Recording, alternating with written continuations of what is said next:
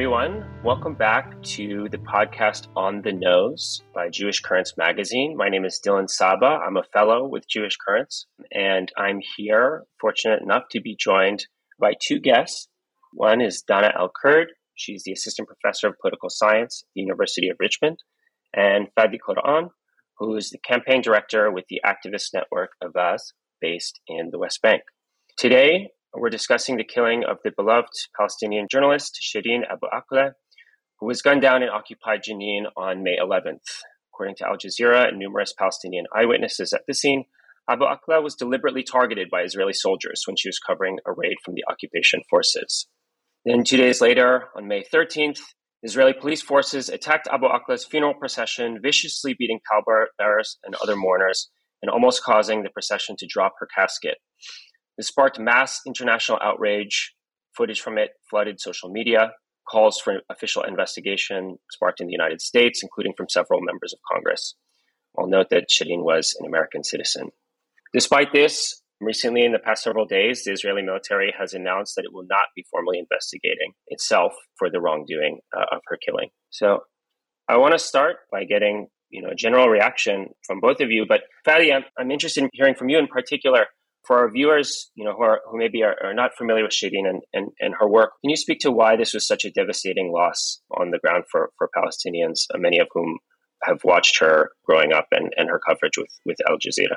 I've never seen the amount of anguish and heartbreak um, just on the streets across Palestine that I saw with the passing of uh, Shireen Abu Akleh. And there's a number of reasons for that. Number one, she was a kind of storyteller for a whole generation.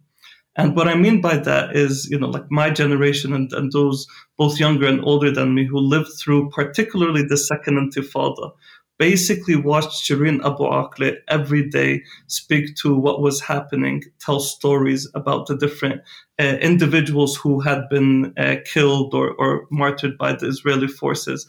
And so she literally was our kind of storyteller for a big portion of our lives and one of the only ones. And she did it. The second reason she was so kind of loved and people connected to her was she did it with so much integrity, so much professionalism, and just so much compassion and care.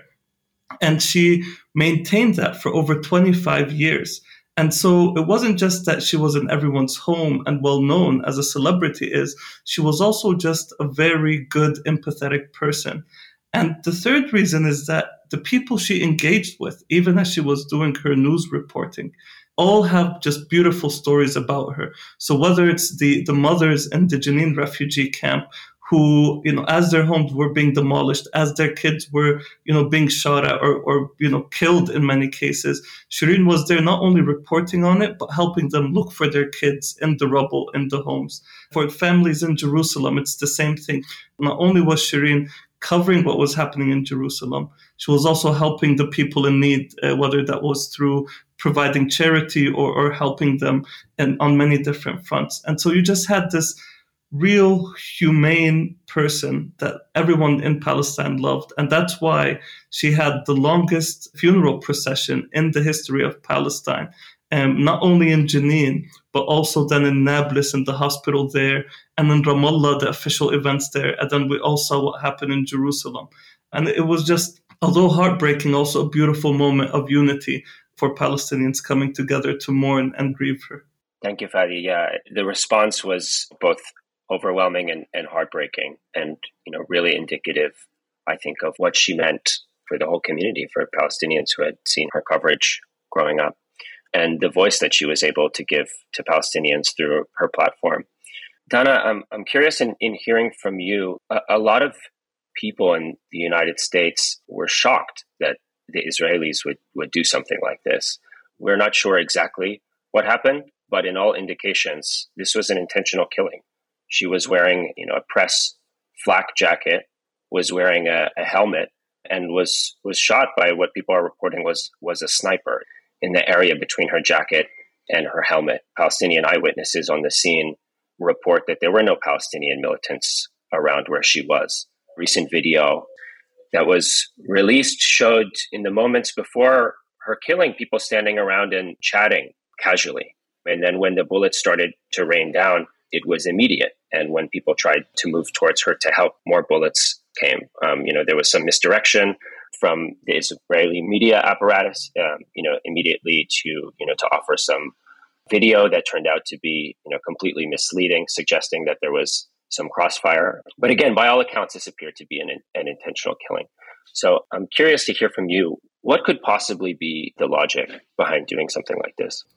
As far as I'm aware, it was an intentional killing of press. Like they saw press, they shot at press. I don't think necessarily that they knew it was Shireen Abu Akleh. And as you said, it was very intentional. She was shot behind her ear, between the helmet and like the rest of her, her neck and her chest uh, with the, with the press vest. And, and like you said, there was like this attempt to obfuscate, but multiple investigations now, whether it's the B'Tselem video, Al Jazeera's own investigation, the eyewitness testimony, Bellingcat, like this was clearly not the case that she had been in any kind of crossfire. But this is a common Israeli tactic to muddy the waters about this issue. In terms of logic, though, like, can we really assume it's illogical? Like, this is an entity that has operated with impunity. These soldiers go into Jenin every other day, killing people, many of them who are not well known because they're on Al Jazeera and like nobody notes them even in the in the mainstream media.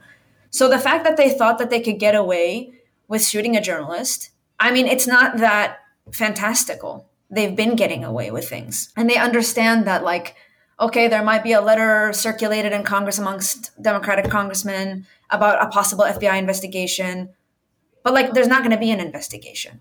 This is, you know, for all intents and purposes, a, a war crime. The International Criminal Court is not going to act on this. So, from their perspective, the person who shot the gun, the general who okayed it, the legal team that said that they're not going to lead an investigation on themselves, like they understand that they're not going to face any accountability. No accountability is forthcoming. So, why not shoot at press? what makes press any more sanctified than children that they kill every day? I think that's totally right. It's a, you know, it's a culture of impunity. And I think there's also two things to pull out of what you said. One is this question of, okay, what makes her different than anyone else? Because I think that through the barrel of a sniper, a Palestinian is a Palestinian. It doesn't matter if they hold the role of press. It doesn't matter if they hold a blue passport, if they have an American citizenship. And that seems to be part of the colonial logic of occupation. Occupation and, and colonization requires this sharp distinction between the occupier and, and the occupied. And that is a distinction based in part on racial identity and, and being able to dehumanize someone regardless of their social position. I think that's absolutely a factor in, in the logic here. I think there's another factor as well, which is that the press caused problems for the occupation. I think it is very much the case that one of the largest threats to the Zionist project is public opinion in what some might call the colonial metropole of the United States and Western Europe. And the role of showcasing the horrors of occupation, what it looks like for the military to raid people's homes, in the occupied West Bank in Jenin. That causes problems for the project of territorial expansion. And so while I agree, I, you know, it's not it's not clear to me that this individual person was targeted for her individual role. The logic of suppressing the press and information, I think, is fundamental to the project as well. It is important to note that unlike the famous case of Muhammad al-Durra, where like they obfuscated no matter what anybody said, they continue to obfuscate. That's still something they repeat today that Muhammad al was was killed by crossfire. This time, like because there was so much attention and so much like independent investigation around what happened with Shireen's murder, like they weren't able to obfuscate to this degree, which is why they're turning to like really ludicrous other excuses for what happened, right? So, yeah, I think they are trying to control the f- free flow of information, but they're not able to as much in today's world as they once were. Yeah, I, I think that, you know, how these images proliferate has really changed over the course of the past decade through the successive waves of colonial warfare, basically. That playbook, that response playbook has had to adapt. Fadi, when, when this story broke, you know, when these images started circulating on, on social media, you, you took to Twitter and, and you really, I think, effectively laid out what the Zionist media strategy is in response to incidents like this. So I was wondering if you could talk us through what you said to how you see, you know, the playbook in general, and then how you've seen that play out over the past couple of weeks. Uh, definitely, but even before I jump into that, just to kind of continue on the thread of, of the conversation, I also think the, the larger context here, even going back in history, is important. And that's why I think we shouldn't even assume that the soldier didn't know that it was Shireen Abu Akleh or Al Jazeera. And the reason I say that is if you look at Israel's history, right, Number one, you had the Swedish diplomat that worked with the United Nations, uh, Count Bernadotte. We're talking here in 1948. He was kind of leading the, the peace negotiations between Arabs and Jews. He was killed by uh, one of the Jewish militias at the time. One of the individuals in that cell that killed this diplomat was Yitzhak Shamir, who later became an Israeli prime minister. If you look at the murder and what happened in Sabra and Shatila, again, something that caused worldwide condemnation, that everybody spoke up against, that Israel had an investigation into Ariel Sharon's role at the time as Minister of Defense, and there were findings that indicated that largely he knew that there was a massacre of hundreds of people happening and had encouraged it. He later became Prime Minister of Israel.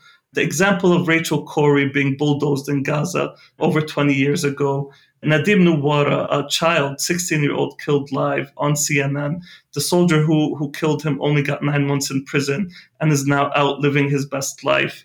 What I'm arguing here is that these types of murders, in fact, are in many cases, those who commit them are later glorified. Those who commit them later become political leaders. Let's remember that Israeli Prime Minister right now, Bennett, one of his most famous speeches he gave in the Knesset, he said, I am proud to have killed Arabs. This is Israel's prime minister right now.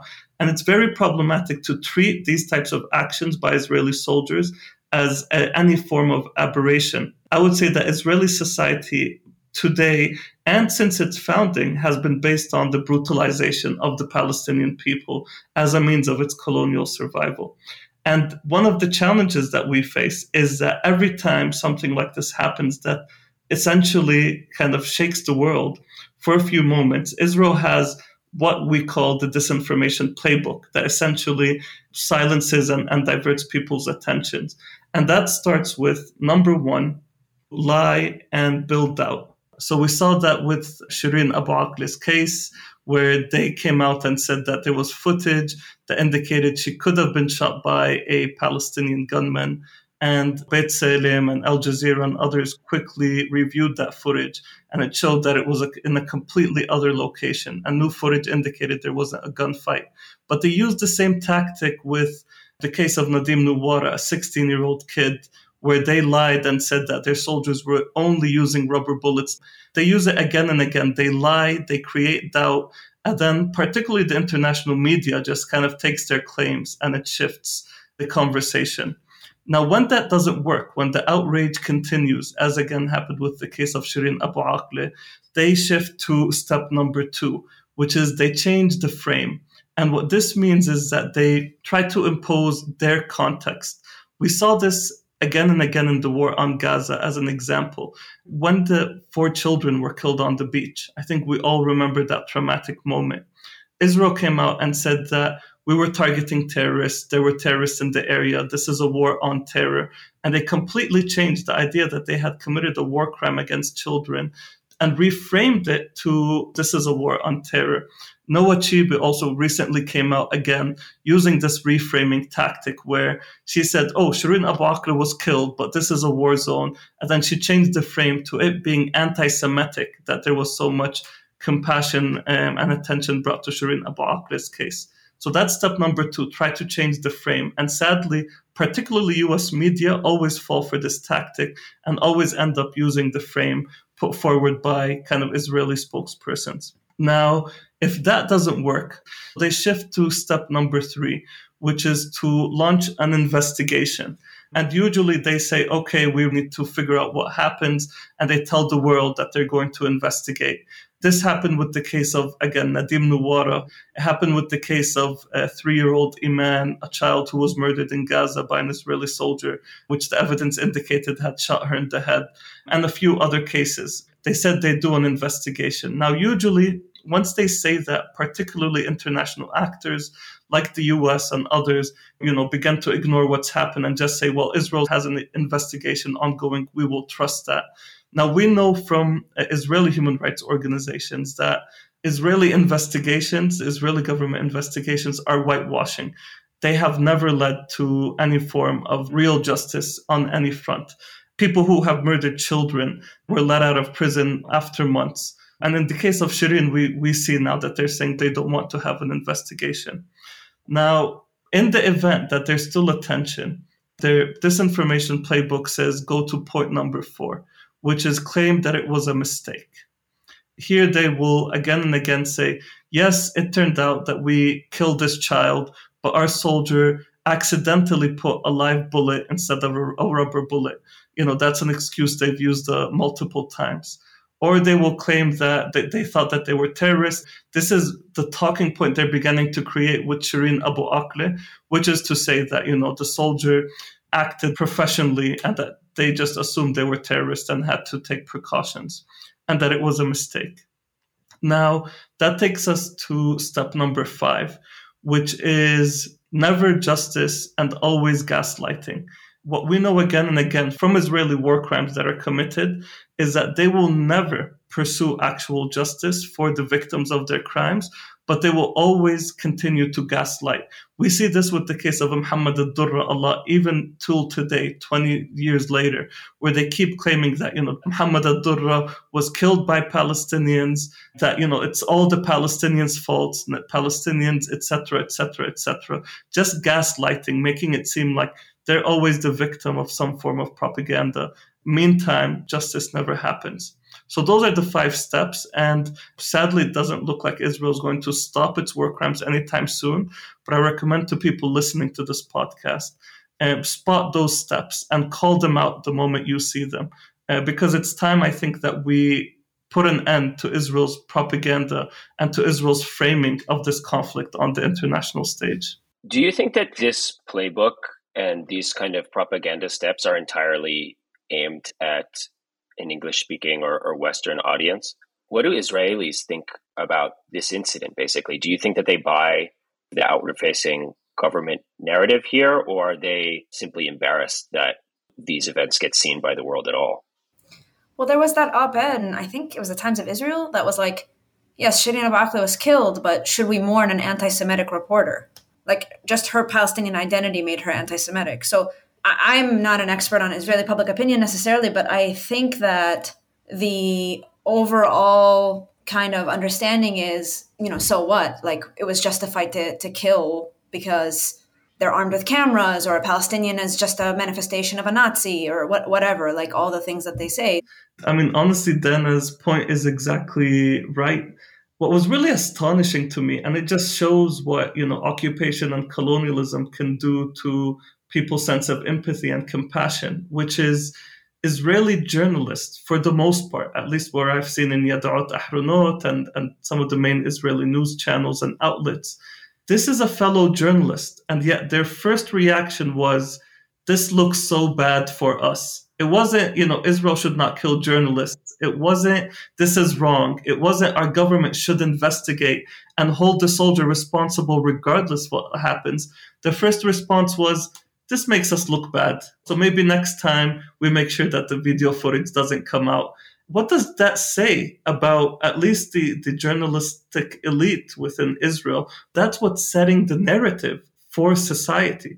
Let's remember that if this narrative wasn't set by the journalist, by the information ecosystem, people's minds would be shifting. But what I've seen is sadly that it's just shifting more and more to the right. And this is why I think, particularly Jewish Americans and Jews in Europe and people who are outside of that bubble really need to begin to take more action because not only are Palestinians paying the price, this level of dehumanization also means that Israelis themselves are paying the price on multiple levels. And I think that that really needs to change because number one, I'm terrified for what that means for us as Palestinians if this becomes normal. But I'm also terrified what this means for global society. Somebody like Putin sees this, or somebody like Bashar al Assad sees this, and is like, they got away with it and look at how they got away with it. And we can do the same thing in Hungary or in Brazil or in Russia or in Ukraine. I second everything you just said. Like, I don't think that we can underemphasize how much Israel is a crucial node of authoritarianism, regionally and in the world. Yeah, I think this point of the social reaction or, or media reaction in Israel is, is really critical for understanding what is the Hasbara operation and what is its purpose. Because it does seem that for those who are Israeli, who are on the ground, I think that being proximate in that sense comes with a certain crass or, or frank understanding of what occupation is and what it requires. There, there actually is a comfort with this dehumanization, I think. And the real obfuscation has to happen elsewhere. The average American is not conditioned to racialize Palestinians in the way that the average Israeli is. You know, we have our own colonial racial paradigms that we are comfortable with in the United States. But it has to be translated. And it seems to me that that is what the Hasbara operation is, is to take a colonial relation and translate it into terms that the Western public can digest. To me, what that strategy entails is centering someone that the average American is aware of and is part of their social fabric, which is Jewish Americans. And to say, these are the people who are the victim of your outrage, which is illegitimate. And I'm wondering, what do you think the strategy should be? How, how should activists who are, who are based in the West, who are you know, on the receiving end of this massive Hasbara operation, how should we combat this? Especially when, if the argument is based around anti Semitism, it's very easy for people to say, wow, look, you're coming up with some conspiracy of these well funded Jews who are controlling the media and feeding us lies. What should the strategy be for counteracting that? I think again, going back to what Fadi said earlier, like there needs to be more responsibility taken by American Jews to protect and, and provide cover for Palestinians who are naming what this is. Because it's not just an issue of obfuscation, it's not just an issue of changing the narrative for an American audience or, or changing who the victim is, but it's also penalizing Palestinians who who name this unequivocally or who talk about it, and we've seen that for years. But I think that the ADL and like a couple of other organizations have have made very clear signals that this is the the route they're going to be taking from now on, and organizations like Camera and stuff like that are getting quite active in their attempts to silence people. So, from my perspective, like how do we resolve this problem? I think there needs to be more vocal discussions about this from American Jews themselves or people who, let's say, code is white. I think that's definitely a, a, crucial point that Dana speaks to. I would also think about what are the pillars of the Israeli Hasbara process. Especially here, we're talking about how Israel speaks to a Western audience here. The first pillar is we're just like you we're democratic, we're the startup nation, you know, we love peace, etc., etc. And we just need to make very clear that, largely speaking, Israel is not what it claims to be. It's not a democratic state, it's an apartheid state. And here it's important, instead of trying to be reactive and responding, for us to set the frame we want to say and just be loud about it, be proactive. And I think that starts with just making clear what Israel is today, which is an apartheid state, and that's based on fact. It's not Fadi's opinion, it's based on the legal definition of apartheid and the settler colonial regime that's in its maximum state of expansion. And that's also like again like a, a legal and objective fact. I'm not here claiming things and just speaking to that. The second pillar of the Hasbara process is to claim that Israel is a victim. You know, we're surrounded by all these evil nations. They want to destroy us. The Palestinians are like blood sucking, murderous children, etc., etc. Like all, all the stuff you hear. And this is, I think, the crucial point to the point Dana is making. We really need to get particularly kind of our Jewish allies to, to play a key role, which is to humanize the Palestinian people and basically say that that type of language that seeks to demonize Palestinians and make Israel seem the victim in this type of context is largely false and, and disinformation. Then the third piece is what I call putting Palestinians in the iron well. So I think we all know the iron wall that Jabotinsky spoke about, which is essentially kind of Israel's leading strategic policy right now. But there's also an iron well. And this is putting Palestinians in this kind of silenced iron space where our voices are not allowed to reach the international community. And whether that's how they pressure social media platforms to shadow ban Palestinians, whether that's what Camera and others do, Uh, canary Mission, etc., to delegitimize Palestinian voices.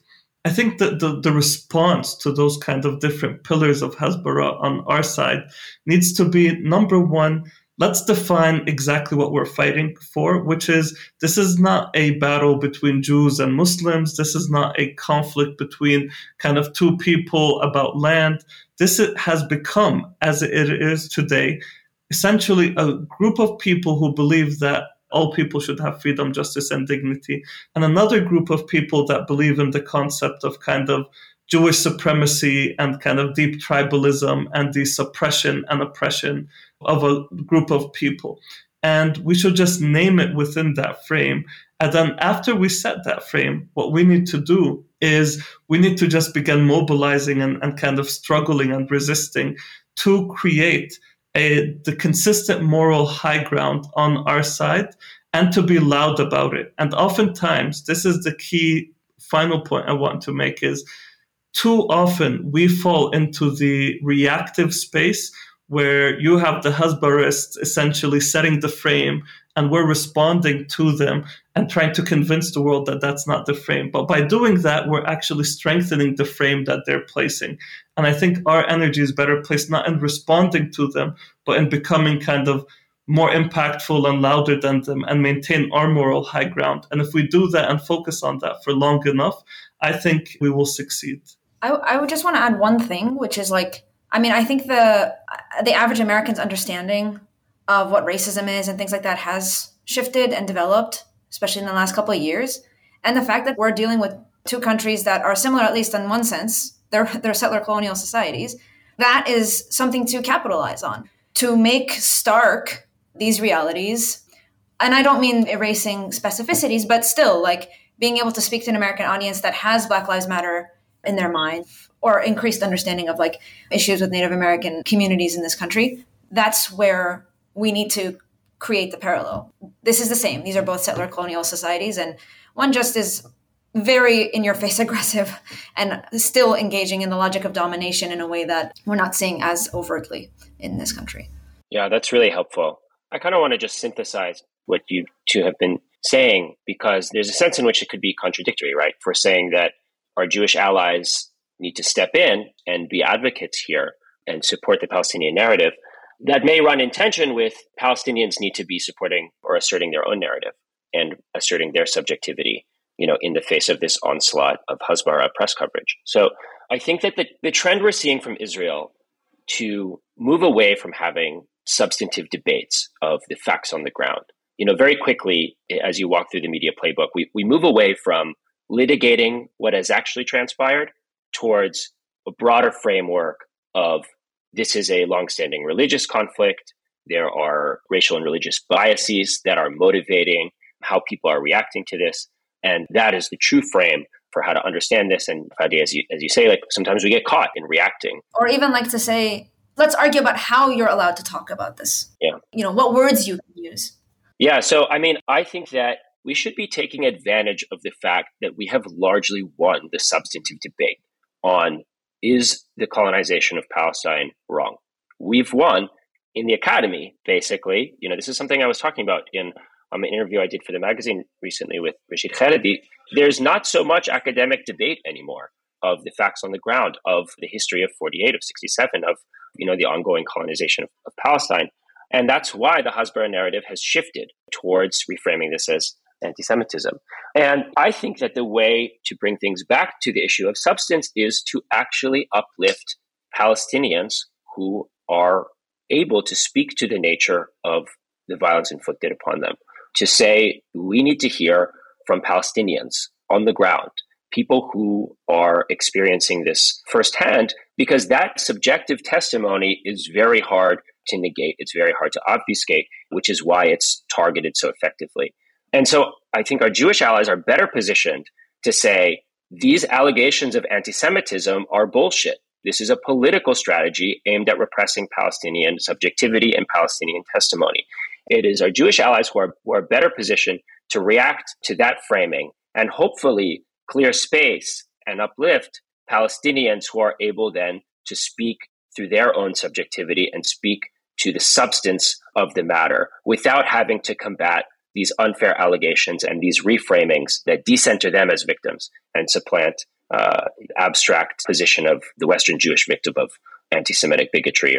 Yeah, like American Jews or like Jewish allies, not just in the United States, can be kind of like resource liberators, like provide the space, engage in that conversation separately within the community, and like things like this, like this kind of podcast or you know other so- sources of media, whatever. Like that's that's how I'm also kind of framing it. So I don't see it as mutually exclusive. The fact that American Jewish allies need to step up, but also Palestinian voices need to be centered. Yeah, totally. And I think that can be the strategy. I think that a lot of times Palestinians get tripped up in having to prove that they themselves are not anti Semitic, which is a ridiculous, in the vast majority of cases, it's a ridiculous accusation to have to defend against. When you, you yourself or your family have been colonized by a particular political group, to suggest that your opposition to that is based on their religious identity and not the fact that they are colonizing you is completely absurd. Yeah, it's a state that claims, rightly or wrongly, it claims to be a representative of the Jewish people. So when Palestinians name who's oppressing them, it's like quite absurd, but obviously the absurdity is the point. I think there's also, I think here what we have seen is that the false accusations of anti Semitism against anyone who seeks to criticize Israel, including Jewish people, you know, and Jewish allies who seek to criticize Israel, is kind of the key tool right now of, of the kind of Hasbara narrative. And what I would argue, oftentimes we go down the path of saying it's absurd, you know, and we are not anti Semitic and like this is a false accusation. But I would actually go a level further. And I would say that the future that we as Palestinians are seeking to kind of build and create is will actually make the Jewish people safer around the world and even in Israel than the kind of Jewish supremacist view that's being pushed by the Israeli leadership right now. And the reason I say that is look who the allies of this kind of ideological movement are in Israel. You have Orban in Hungary, who kind of came to power basically using misinformation about Soros running the world and kind of anti Semitic tropes. You have people like Trump who empowered the Proud Boys and other anti Semitic actors within the US, and where we've seen the rise in, in anti Semitic attacks, not just in the US, but across Europe from these fascist actors that actually look at Israel as a model of what they want to create in their own nations. So, my argument here is that we shouldn't just kind of say, no, your claims about us as Palestinians being anti Semitic are false. We should actually say, we are the people that are pushing the view that will create not only a safer and more secure world for us as Palestinians who are oppressed, but also for the Jewish people. And it's actually Israel and the Israeli government and those who are supported that are really playing a key role through their allyships in spreading anti Semitism around the world. So people who truly want to fight anti Semitism should be allied with the Palestinian people. And that's kind of the level I think we need to be speaking at. I also think it's important for us to note that although the Hasbarists are good, it's not just about the rhetoric they use, it's about the pressure tactics. And here there's important network effects. So if you can influence the frame that CNN uses, if you can influence reporter X or influencer Y and how they talk about this, then you have massive network effects that maintain your dominant narrative. And one of the pieces of work I think we have to do better as people pursuing freedom, justice for the Palestinian people is to kind of find out ways to put pressure on those key network nodes in the current global ecosystem because I think we've all seen the cracks in the armor of that with like Bella Hadid, Gigi Hadid, people who have honestly like because of their celebrity and because of their huge networks have managed to help shift that. But i think we need to do more work there because if we manage to do work at that higher level all the kind of hasbara work will become just noise and we for, we wouldn't even have to respond to it.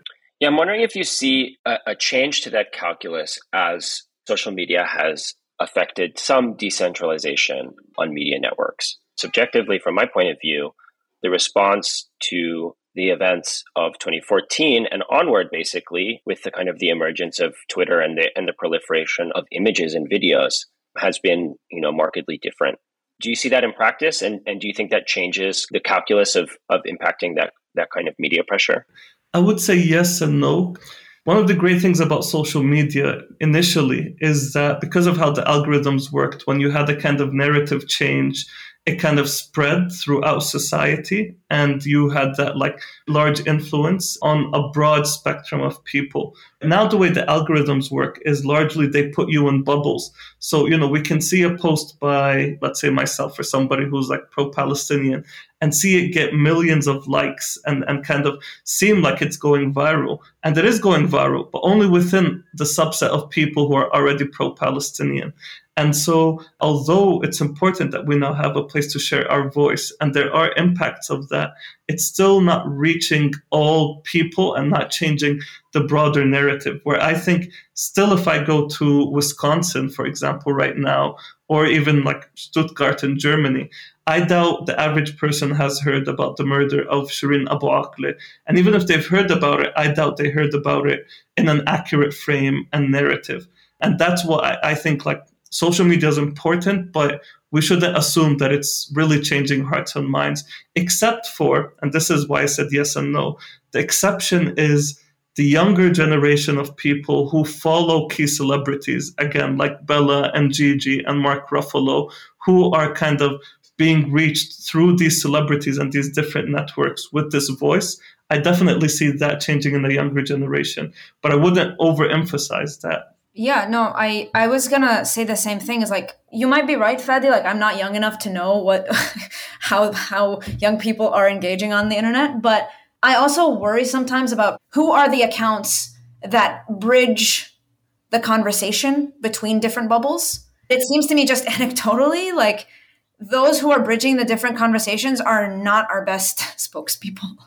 I'm thinking like the Max Blumenthals, the Rania Khaleks. Like, we don't want those to be the accounts that are bridging. Yeah, I mean, it seems like what both of you are speaking to is that social media itself is a somewhat blunt tool, that we should be aware of how its dynamics are affecting the media ecosystem, but it can't be some kind of perceived savior in terms of the opportunity for us to recapture the narrative.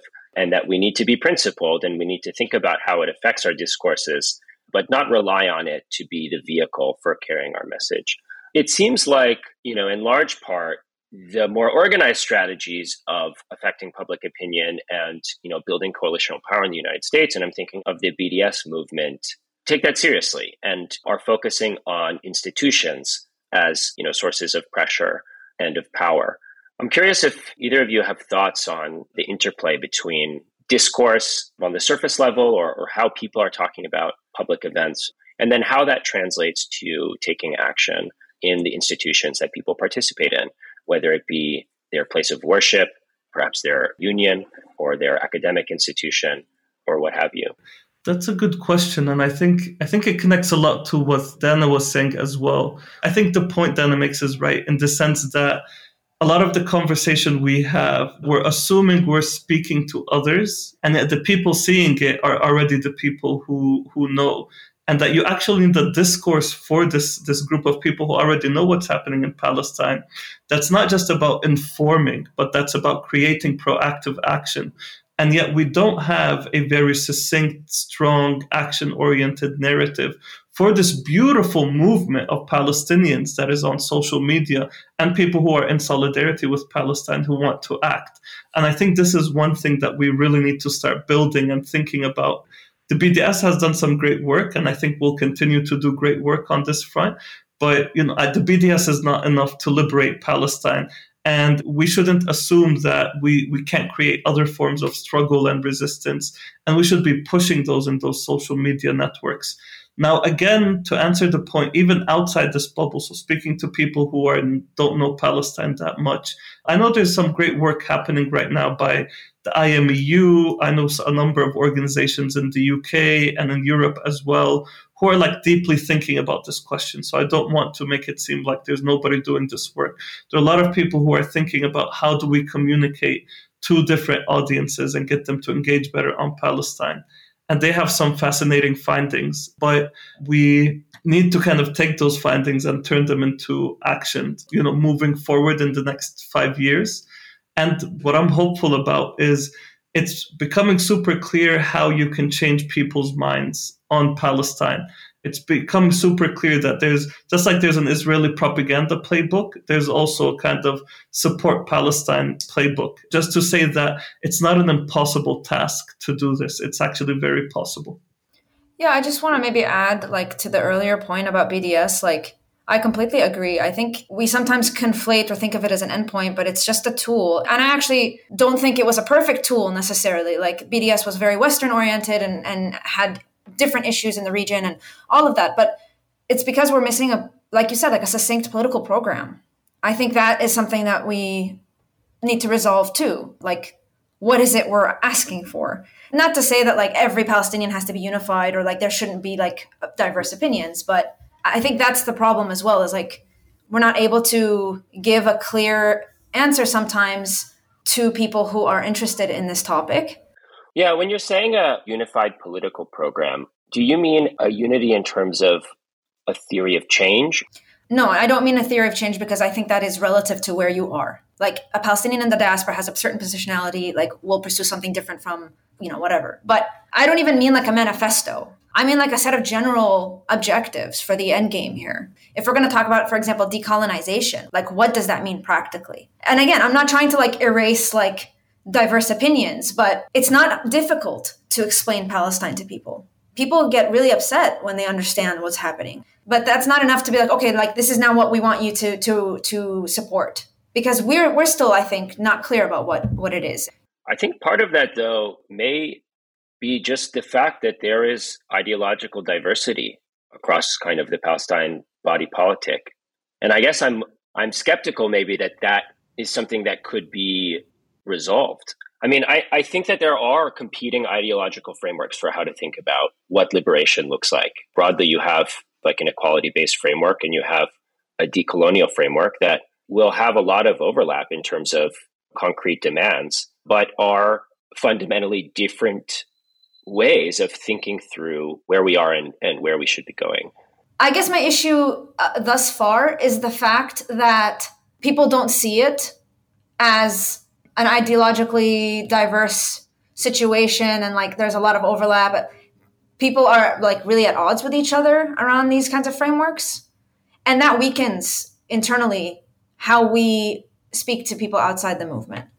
I guess I want at least enough unity around the fact that like the immediate or like medium term objectives are the same and we don't need to tear down a Carnegie report to make our point about decolonization or whatever it is. I actually don't think it's as hard as you speak to it, Dylan, which is I think we need to focus on the least common denominator. And honestly, one of the challenges we faced as Palestinians is the focus on the, the tyranny of small differences. I actually think it will be super easy to come together and create the kind of least common denominators that all Palestinians, you know, want to achieve, and even including that kind of Jewish allies. And I think you can get people from Hamas all the way to, you know, the, the Palestinian left and the communist parties to agree to that. And I've actually had conversations with actors from across the Palestinian spectrum in this vein. And I was actually surprised at how easy it was to move towards that front. I think the biggest challenge in getting to that kind of common vision, and you can, this is also what the ANC did and, and other liberation movements did. So I don't want to make it seem as just like the Palestinian cause, but you say, okay, we all agree on like these minimum viable goals right now. We're going to pursue them until liberation. And then after that, we'll agree and we'll have elections, you know. And once we have a liberated Palestine and you want to create an egalitarian socialist state or X person wins and they want to create a conservative Muslim state, we'll create a system to have that type of kind of democratic process. The obstacle is the Palestinian Authority, because the Palestinian Authority is preventing any type of political discussion and conversation and unity to happen within Palestinian society because they want to maintain the status quo. And so I think what we need to talk about is how do we get rid of, to be frank, the current leadership of the PLO and replace them with a body that creates place for this democratic conversation so we achieve that minimum viable goal and go from there. Yeah, that's a really helpful framing. I didn't mean to come off as, as pessimistic about the possibility of unity. My question is about finding a coherent and unified strategy among what is a pluralistic grouping of people, basically, and finding enough of a common program to unseat the status quo and the and the convergence of interests that hold the hold the status quo in place. And obviously, easier said than done. On that vein, you know, Dana, you, you've written about the sociology of violent resistance, and I'm curious. One, if if you're expecting any reprisals from the killing of Shireen, and how you see the divergent strategies of resistance, the more violent strategies, you know, seem to be largely responding in a defensive posture or from a position of seeking deterrence in a way that is very constrained to the reality on the ground and the experiences of people under occupation. And the broader media based or rhetorical or nonviolence strategies that seem to be discursively targeting an audience outside of Palestine how you see these either running up against each other or being part of a, a more pluralistic strategic program. Yeah, I think that historical evidence shows that like liberation movements it's not necessarily mutually exclusive. I think Western media and and I think even within the academy, like I think this is a threshold that we haven't crossed yet. Like I don't think that's fully accepted or understood. Like what the role of armed resistance is, or what is the logic of it because it's you know it's not insanity that i think is still not well translated in western circles even amongst advocates or allies in terms of like what we can see like i think armed resistance will continue because nonviolent resistance is so severely repressed i mean something like a funeral procession just for collective mourning is repressed so why would any actor who's like active on the issue of Palestine on the ground think that nonviolent strategies are the only way forward. But of course, there is a power imbalance. You know, armed resistance or any uh, any of those kinds of strategies are not without cost. And so I think they will still continue because it's seen as like the most effective, but there is a large cost to bear. And because, you know, sorry to harp on this point, because there isn't a political program necessarily that's being put forward, that kind of armed resistance may not accomplish what armed resistance in previous liberation movements has accomplished.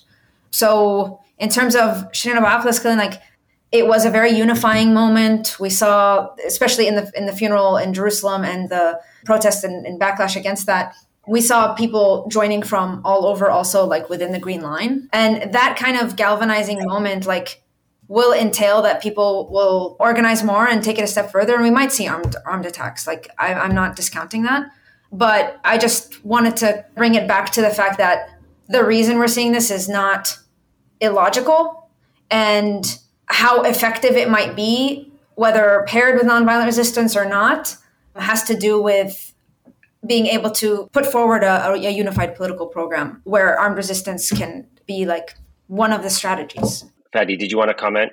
I will just say quickly that what we're seeing in Jenin right now actually shows that there is a form of resurrection of armed resistance, at least in, in a few closed areas. Jenin is actually an interesting case because there's also now a unified, they call themselves a unified Jenin battalion, which is people from all the different political parties working together trying to push back any Israeli reprisals or attack on the camp. I think what's also becoming clear to many Palestinians, and I think it's worth naming here, and especially with the killing of Shireen Abu Akleh, and then let's remember also like many Palestinians have been killed, including children in, in the last few weeks, including settlers coming down from villages and burning homes, is that there is a move within Palestinian society to say we need to arm ourselves as a form of self defense. And when people saw here on the ground in Palestine the response to Ukraine, tens of thousands of Javelin missiles and M16s and weapons being sent to Ukraine, and the kind of legitimacy given to you know Ukraine in terms of pushing off Russian occupation. I want to say that that kind of created a level of resonance within Palestinian society that was like, okay, you know, there has been huge hypocrisy, and this is a path that we may be able to open up again. And if anyone tries to say Palestinians shouldn't be using those tactics, we'll just spit in their face because look at what they've done in Ukraine. But I think what Dana speaks to is if you study armed resistance, just just study it from an objective strategic standpoint. Palestine isn't like, you know, Cuba where you have these kind of forests where guerrilla fighters can go and, and stay. Palestine isn't like Afghanistan with these porous borders with Pakistan and so forth. Palestinians are largely besieged.